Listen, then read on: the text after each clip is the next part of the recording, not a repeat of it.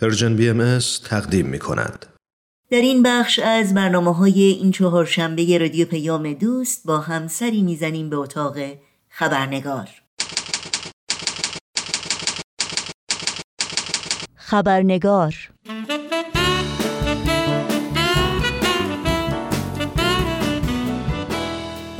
با خوش آمد به شما همراهان خوب خبرنگار نوشین آگاهی هستم و با خبرنگار این چهارشنبه با شما همراه خواهم بود.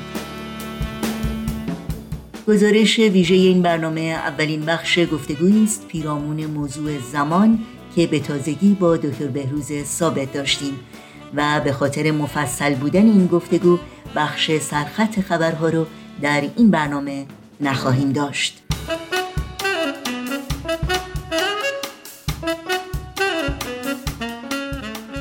خب شکی نیست که زمان بودیست جدایی ناپذیر از حیات انسان در عالم امکان که گذشته و حال و آینده ما رو به هم متصل و مرتبط می‌کنه.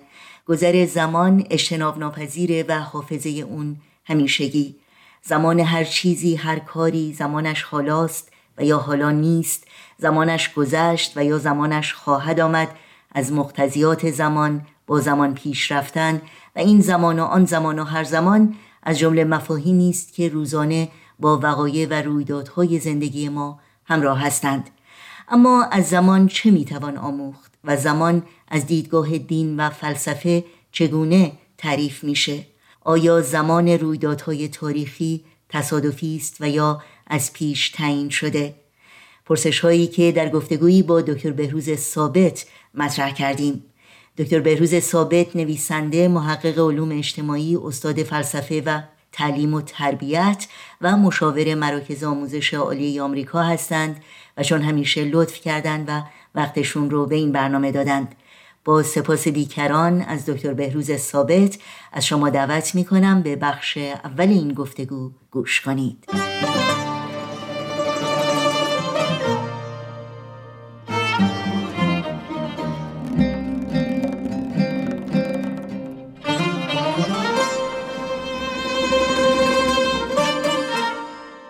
جناب دکتر بهروز ثابت به برنامه خبرنگار بسیار خوش آمدین. واقعا سپاسگزارم که مثل همیشه لطف کردین دعوت ما رو قبول کردین و در این برنامه با ما هستین. خیلی ممنون از دعوت شما. من هم واقعا این فرصت رو مختنم میشمرم که یک بار دیگر با کمک شما در این برنامه شرکت کنم و با عزیزان و دوستان هموطن و فارسی زبان رابطه برقرار کنیم. خیلی ممنون. صحبت امروز ما در مورد زمان هست همونطوری که اطلاع دارین. بنابراین اجازه بدیم با این پرسش آغاز بکنم که زمان که یک بود جدایی ناپذیر از وجود ما در روی این کره زمین هست چگونه تعریف میشه؟ بله حتما. خیلی ممنون. ببینید تا اونجایی که من درک می‌کنم و شما هم اشاره فرمودین زمان یک مفهوم آشناییه برای همه ما.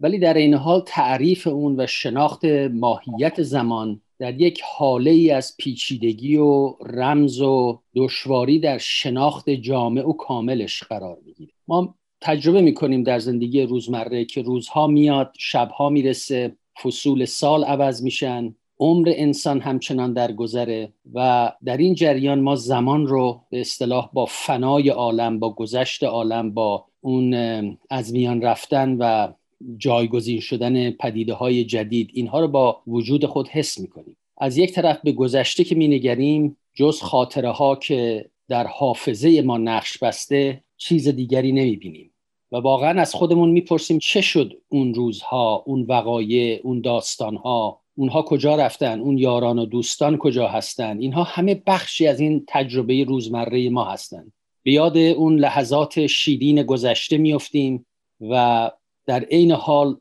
می‌بینیم که مرور زمان با دستهای واقعا سهرنگیز خود دفتر زندگی گذشتگان رو پدران و مادران رو ما رو به تندی ورق زده و به قول نویسنده مثل قارتگران شب همبستگی ها رو به گسستگی ها کشانده و رفتگان رو در پرده های خود یعنی در پرده های زمان پنهان کرده. زمان همواره از موضوعات اصلی فلسفه و دین و علم بوده و تعریف کلی که از اون داده شده عبارت است از تغییرات هستی و وجود که در بستر وقایع و رویدادهای زندگی جلوه می کنند و گذشته رو به حال و حال رو به آینده متصل می سازند. از این رو بر اساس این تعریف اگر جهان رو تغییر ناپذیر فرض کنیم طبیعتا زمان متوقف میشه و از معنا باز میمونه. و از این رو بشر برای درک زمان سعی کرده اون رو اندازه گیری بکنه. و از این رو ما ساعت و ثانیه و دقیقه و ساعت رو در حقیقت اختراع کردیم که گذر زمان رو ثبت کنیم. شب و روز رو تعیین کردیم.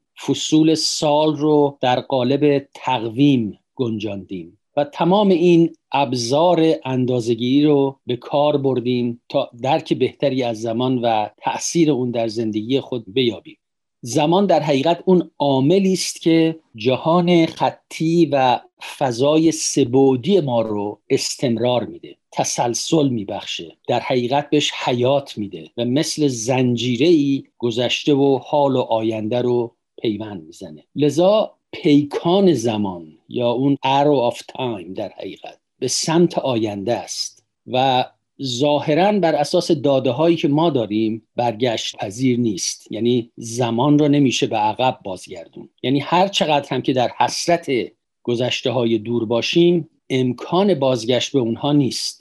از این رو تحولاتی که در بستر زمان شکل گرفته هم قابل بازگشت نیستند مثلا اگر ما عمل خطایی انجام بدیم امکان مرمت و یا حذف اون وجود نداره. چرا که اون ثبت شده. به همین ترتیب اگر تحولی هم در عالم اجتماع و فکر و علم صورت گرفته مبارزه با اون عملی بیفایده است. یعنی نمیشه جلوی حرکت علم اکتشافات و اختراعات و پیشرفت تفکر انسانی و جامعه انسانی رو گرفت. مثلا وقتی گالیله و کپلر و برونو پایه های شناخشناسی علمی و تجربی رو ریختند کلیسا با همه تلاشش نتونست اغربه زمان رو به عقب بازگردونه.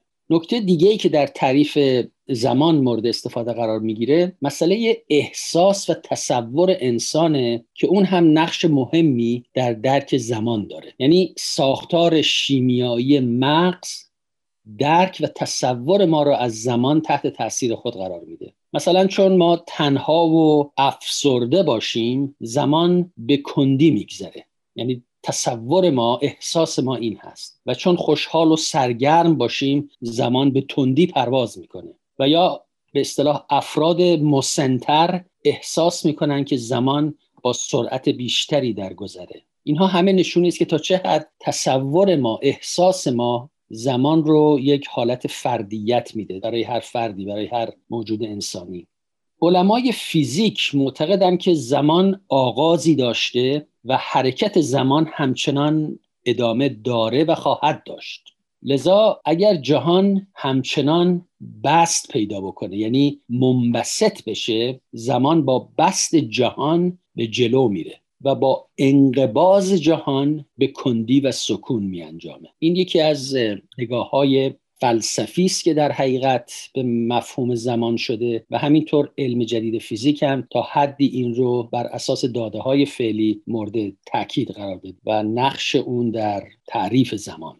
لذا اینها تعبیرات و نگاه است که به مفهوم زمان شده از دیدگاه های مختلف علمی و فلسفی و دینی. و همونطور که گفتیم در حقیقت یک مطالعه زمان و درک زمان یک نگاه خیلی وسیع و جامع الاطراف می‌خواد که تنها محدود نمیشه به یک رشته و یا یک دیسیپلین خاص. لذا باید به صورت کلیتر و عمومیتری به مفهوم زمان نگاه کرد. یعنی هم نگاه فلسفی داشت هم نگاه دینی و روحانی رو از مفهوم زمان درک کرد و در عین حال به مطالعات علمی که بخصوص در حوزه فیزیک صورت می‌گیره به اونها هم ما نمی‌تونیم بی توجه بمونیم. چرا که اساس کار رو از نظر علمی و تجربی علم فیزیک به ما میده و لذا تحولاتی که در اون حوزه میشه و ایده ها و افکاری که در اون حوزه پدیدار میشه و مطابق تجربیات هست و با مطالعات ریاضی تثبیت شده اونها هم می‌تونن درک ما رو از مفهوم زمان انسجام و تعادل بهتری ببخشن خب می‌دونیم تاریخ در حقیقت به ثبت رسوندن وقایعی است که در رابطه با زمان اتفاق افتاده یا در نظر گرفته میشه. در حقیقت این تاریخ چه چیزی رو می‌تونه در مورد گذشته حال و آینده به ما یاد بده؟ بله خیلی مطلب مهم و حساسی رو اشاره فرمودید ببینید تاریخ در حقیقت ثبت رویداد هاست که تجربه انسان رو از نسلی به نسل دیگه منتقل می‌کنه. یعنی اون که ما امروز به اسم تمدن داریم نتیجه این انتقال تجربه است انتقال دانش هاست. و لذا می‌تونیم بگیم تاریخ مثل یک حافظه است مثل حافظه فرده. اگر حافظه فردی رو از او بگیریم مثل این است که هویتش رو ازش سلب کردیم. تاریخ برای نوع انسان هم یعنی برای جامعه بشری هم همین حالت رو داره. یعنی محتوای حافظه جمعی ما رو تشکیل میده. بر اساس مطالعاتی که می‌تونیم بگیم هم از زاویه فلسفی هم از زاویه علمی و هم از زاویه روحانی به مفهوم تاریخ شده می‌تونیم نتیجه بگیریم که انسان از زاویه یک موجود تاریخیه. یعنی آگاهی و شناسایی و هویت او در بستر زمان تحول یافته. اصولا وقتی به مسئله تاریخ اشاره می‌کنیم و یک مسئله رو تاریخی می‌دونیم یعنی زمان رو وارد قضیه کردیم. و در طول تاریخ تاریخ تفکر در حقیقت. مورخان و فلاسفه همواره مایل بودن که به علل رویدادهای تاریخی پی ببرن. یعنی چرا این حوادث رخ دادن در گذشته؟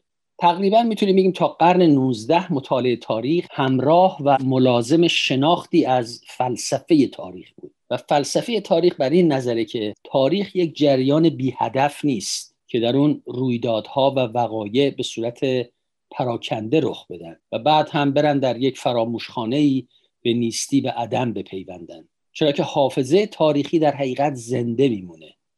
می‌بینیم که بعد از گذشت قرنها و هزارها بقایای اون حافظه تاریخی دوباره زنده میشه و به یک ملت و قومی روح تازه میده. فلسفه تاریخ از این رو یک رابطه ای می‌بینه میان اتفاقات و رویدادهای گذشته و سعی می‌کنه که جستجو کنه آیا جهت و مقصدی کلی و عمومی تاریخ رو به جلو می‌بره. برخی از فلاسفه هدف و قایتی اخلاقی رو مثلا بر حرکت تاریخ حاکم می‌دونن. در این راستا ادیان هم به صورت طبیعی به فلسفه تاریخ معطوفن. چرا که ادیان یک هدف و قایت و نظمی رو بر جهان حاکم می‌دونن و طبیعتا رویدادها و اتفاقات به صورت پراکنده به بیمعنا رخ نمی‌دهند از نگاه دینی بلکه از منطقی برخوردارند و یک مقصد معینی رو به پیش می‌برند. در میان ادیان ابراهیمی خداوند و مشیت الهی در حقیقت ستون فقرات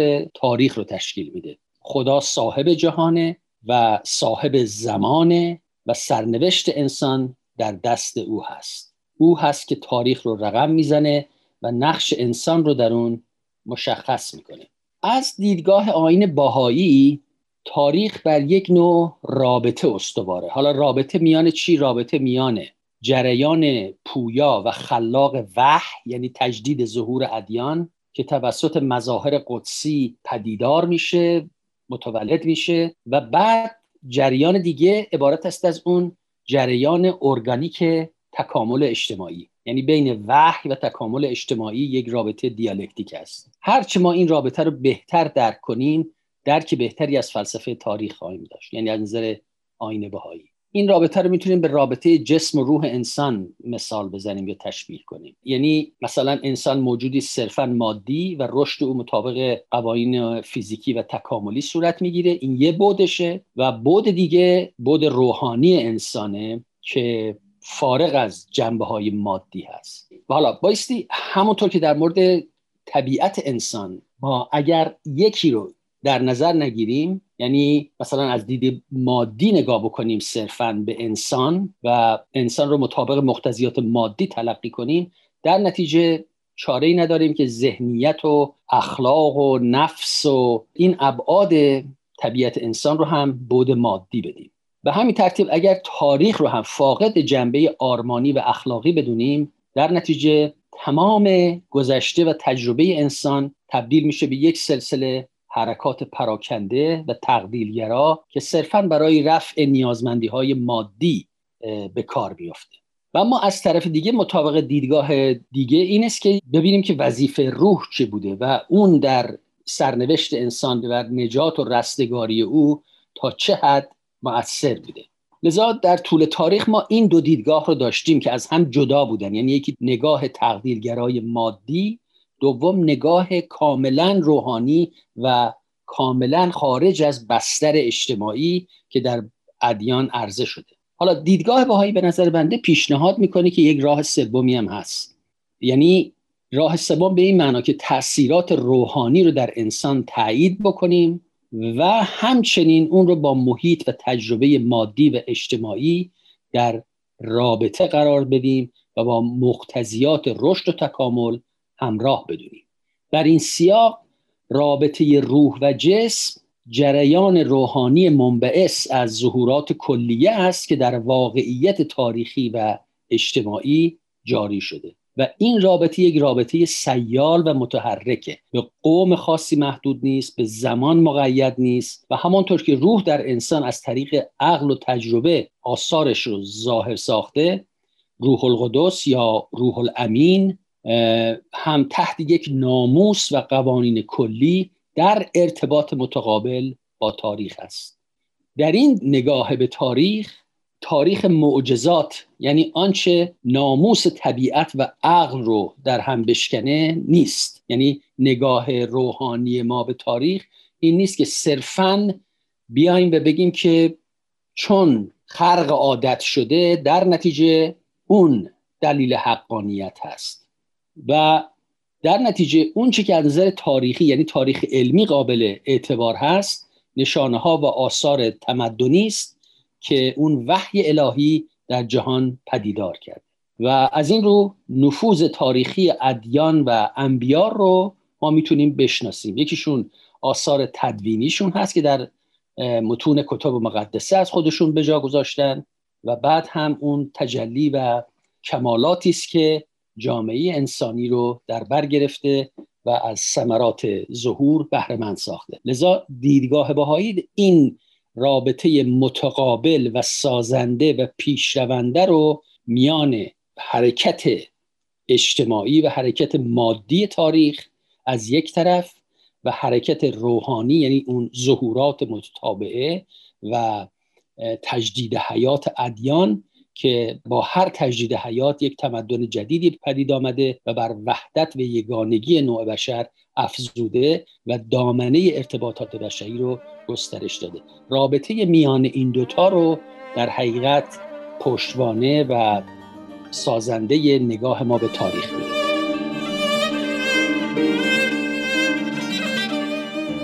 شنوندگان عزیز برنامه خبرنگار یادآوری کنم که بخش دوم گفتگوی ما با دکتر بهروز ثابت در مورد موضوع زمان در خبرنگار هفته آینده تقدیم شما خواهد شد.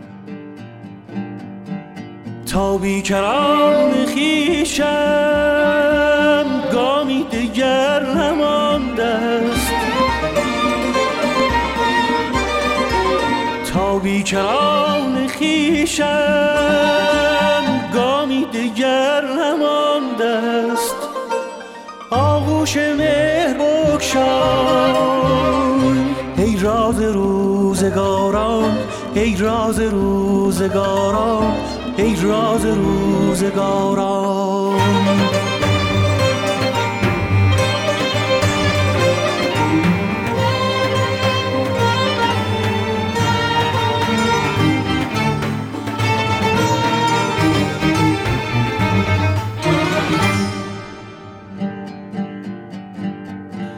خست از شب رو ما خست از شب رو ما ای ابر همراهی کن.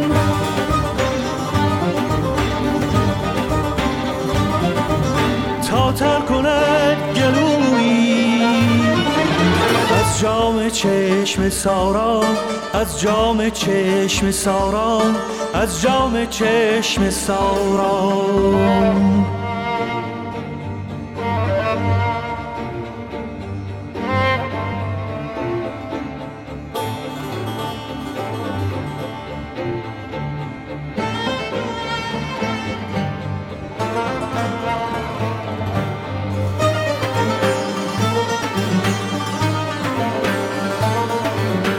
ای شب چه می کشانی در خاک و خون شفق را. ای شب چه می کشانی در خاک و خون شفق را.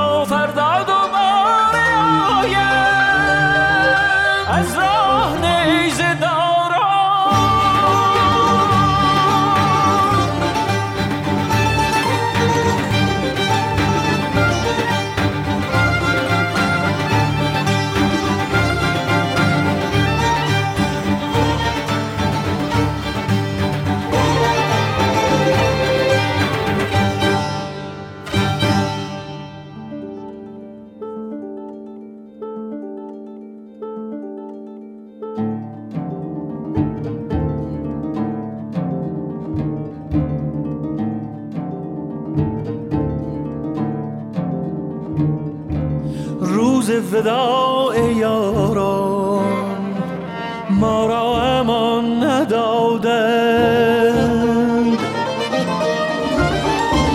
روز وداع یاران ما را امان ندادند. در که تا بگریم چون ابر در بهاران چون ابر در بهاران. چون اب در بهاران